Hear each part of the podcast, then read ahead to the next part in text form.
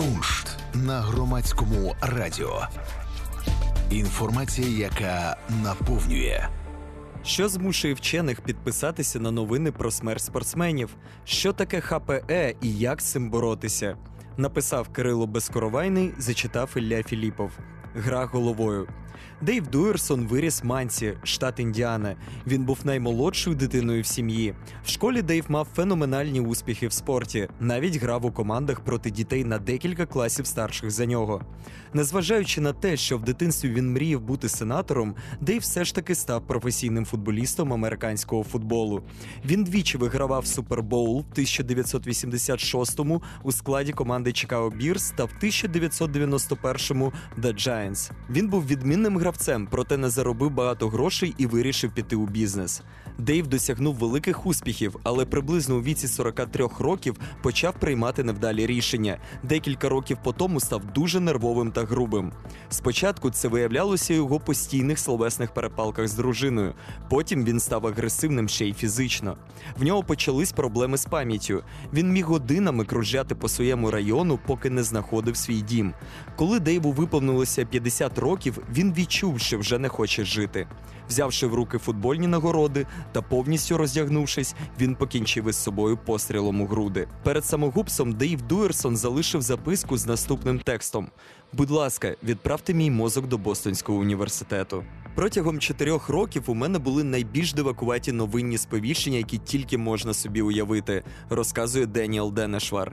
Я налаштував Google Alerts таким чином, що коли будь-яка опублікована стаття мала такі ключові словосполучення, як футбол помер, бейсбол помер, струс мозку помер, бокс помер тощо, я отримував сповіщення.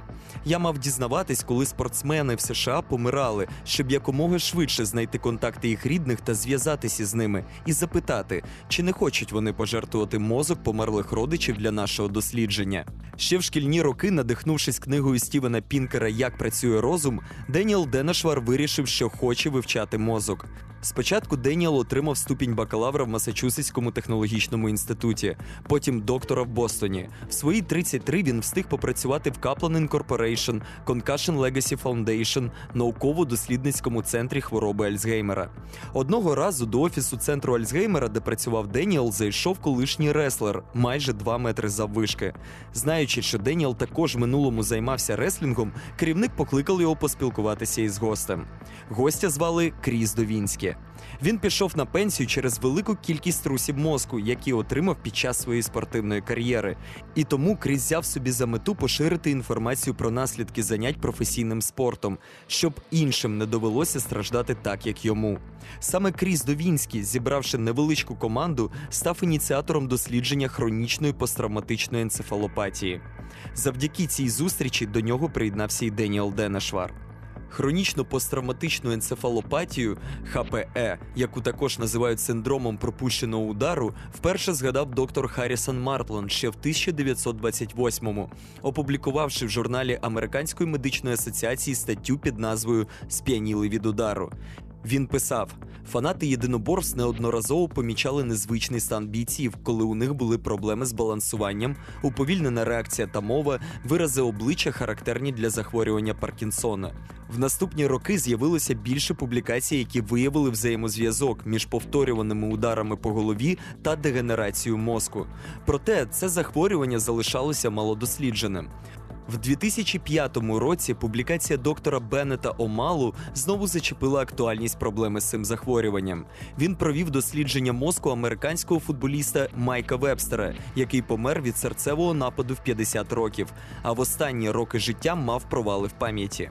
Беннет малу вирішив зробити розтин мозку і побачив білок Тау, про який йшлося у публікаціях стосовно хронічної посттравматичної енцефалопатії у боксерів. Цю історію, до речі, екранізували в фільмі Струс мозку з Вілом Смітом, який зіграв доктора Беннета Омалу. Що ж науці відомо про ХПЕ? Хронічна посттравматична енцефалопатія це прогресуюче захворювання мозку, результатом якого є порушення когнітивних, провали в пам'яті, складність концентрації, психічних, депресія, різка зміна настрою, бажання померти та фізичних нудота запаморочення функцій. Ця хвороба спричинена зміною структури білка тау. На відміну від ситуації з іншими нейродегенеративними захворюваннями, такими як хвороба Альцгеймера та Паркінсона, у випадку з ХПЕ вчені знають напевно причину зміни білка регулярні удари по голові.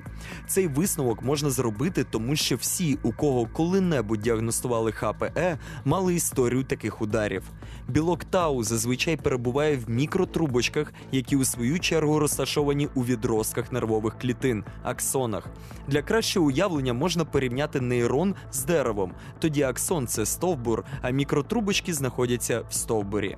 Саме ці мікротрубочки є автомагістралями, які доставляють поживні речовини до нейрона.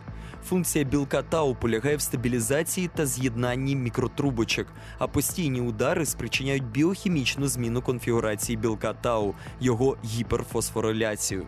В результаті аксони, які утворюють білу речовину головного мозку, руйнуються, а трансформований білок тау розповсюджується в мозку, отруюючи його. Оскільки в результаті зруйнованих автомагістралей деякі нейрони не отримують живлення, то вони втрачають форму, що в кінцевому результаті призводить до їх смерті і відповідно до зменшення розміру мозку. На першій і другій стадіях захворювання ХПЕ білок тау формує невеликі скупчення в лобних долях головного мозку, які відповідають за прийняття рішень. Також білок уражає стовбур головного мозку, який відповідає за настрій та поведінку. Наступна стадія це поширення білка тау в гіпокампі, відділі мозку, який відповідає за пам'ять, та мигдалині, яка пов'язана із формуванням емоцій. Саме на цій стадії у хворих відбуваються сплески агресії та провали в пам'яті. На четвертій стадії тау вражає не тільки лобну, а й скроневу долю головного мозку. Для цього етапу характерна деменція, стійке порушення когнітивних функцій. Білок Тау також відіграє свою роль в захворюванні Альцгеймера, але те, що є унікальним саме для ХПЕ, це місце знаходження білка. В ХПЕ Тау концентрується навколо кровоносних судин мозку, а також навколо складу головного мозку, які називаються борознами. Натомість в захворюванні Альцгеймера бере участь ще один білок, який називається амілоїд. Він формується навколо нейронів, а тау всередині. Хвороба Альцгеймера насамперед вражає гіпокамп, а при ХПЕ отруйні білки розповсюджуються по більшості ділянок мозку. Наразі вчені активно працюють над ліками від хвороби Альцгеймера, і вже є препарати, які можуть полегшити симптоми хвороби, наприклад, покращити пам'ять, але немає таких, які б лікували повністю. Із ХПС ситуація ще складніша. Діагностувати цю хворобу вдавалося тільки після розтину, тобто смерті хворого. В ситуації з Альцгеймером можлива діагностика за життя, а звідси проведення досліджень, формування піддослідних груп для того, щоб дати одній плацебо, а іншій ліки, і таким чином, порівнявши дві групи, дослідити ефективність цих ліків. Дослідники ХПЕ з різних університетів світу наразі проводять дослідження із діагностики захворювання за допомогою позитронно-емісійної томографії ПЕТ. Суть цього методу полягає у вживленні молекули, яка матиме радіоактивний ізотоп ФТОР-18, що кріпиться до білків Тау. Потім за допомогою ПЕТ-сканера можна побачити, де саме знаходиться Тау в головному мозку. Левову частку того, що відомо про ХПЕ, ми знаємо завдяки масштабним дослідженням, проведеним Бостонським університетом. З 1928 по 2009 рік було відомо лише 45 випадків цього захворювання. Опублікована в 2011 році стаття Роберта Стерна зафіксувала ще 68 випадків ХПЕ, після чого було опубліковано більше статей з результатами дослідження. Наприклад, під час дослідження в Бостоні в 2013 році розтин 85 мозків, з яких 80 належали колишнім спортсменам з травми голови, виявив ХПЕ у 80% досліджуваних. Деніел Денешвар розповів, що за весь час проведення дослідження в їх центр було надано більше ніж 350 мозків. Коли ми починали, наша лабораторія отримувала пожертви мозку від певного кола знайомих сім'ї друзів, повідомляє Деніел. У Кріса Довінські були контакти з Національною футбольною лігою. Але я подумав, що можливо ще комусь було б цікаво пожертвувати мозок для нашого дослідження. І мені спала на думку ідея з Google Alerts. Я почав дізнаватися інформацію, хто із спортсменів помирав, а Кріс телефонував рідним і дізнавався, чи згодяться вони пожертвувати мозок. Одного дня Кріс попросив мене зателефонувати, тому що він поспішав на літак. Я дуже чітко пам'ятаю цей телефонний дзвінок. Це було щодо чоловіка 34 років, який помер внаслідок передозування наркотиками. Я знайшов робочий номер його батька. Я пам'ятаю наш діалог як сьогодні. Батько відмовив дуже вічливо, а я ненавидів той телефонний дзвінок, як і кожен наступний. Я не міг уявити стан людини по той біг телефону. Хтось з рідних тільки но помирає, і тут раптом дзвінок від сторонньої людини, яка просить пожертвувати мозок. Однак останні 2-3 роки центру дослідження хронічної посттравматичної енцефалопатії не потрібно робити подібні дзвінки. Завдяки отриманим результатам про дослідження знає велика кількість людей, особливо після резонансних випадків самогубства Дейва Дуерсона, Джуніора Сейо, Джоанна Белчера, Шейна Дронета та інших. На перший погляд, ці історії спортсменів американського футболу здаються такими далекими від українських реалій. Але давайте поглянемо на популярні у нас види спорту, такі як футбол і бокс. Згідно з дослідженням NCBI, опублікованим в 2012 році, струс мозку це друга найбільш розповсюджена травма під час футболу після травм ніг. 60% струсів мозку спричинені контактами між гравцями, найчастіше зіткнення головами. Ну а про нокаути в боксі можна і не згадувати. Між іншим, після прочитаного жарти щодо ораторських здібностей Віталія Кличка та Андрія Шевченка вже не здаються такими смішними, чи не так? На питання, чи дивитесь ви спортивні ігри по телевізору, Деніел Денешвар відповів куншту, що раніше дуже любив дивитися американський футбол.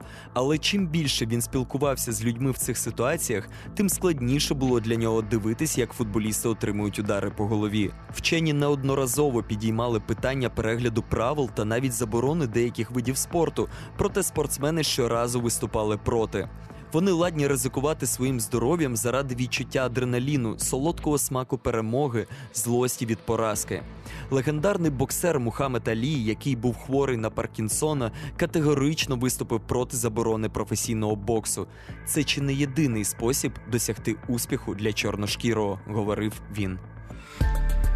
Куншт на громадському радіо. Інформація, яка наповнює.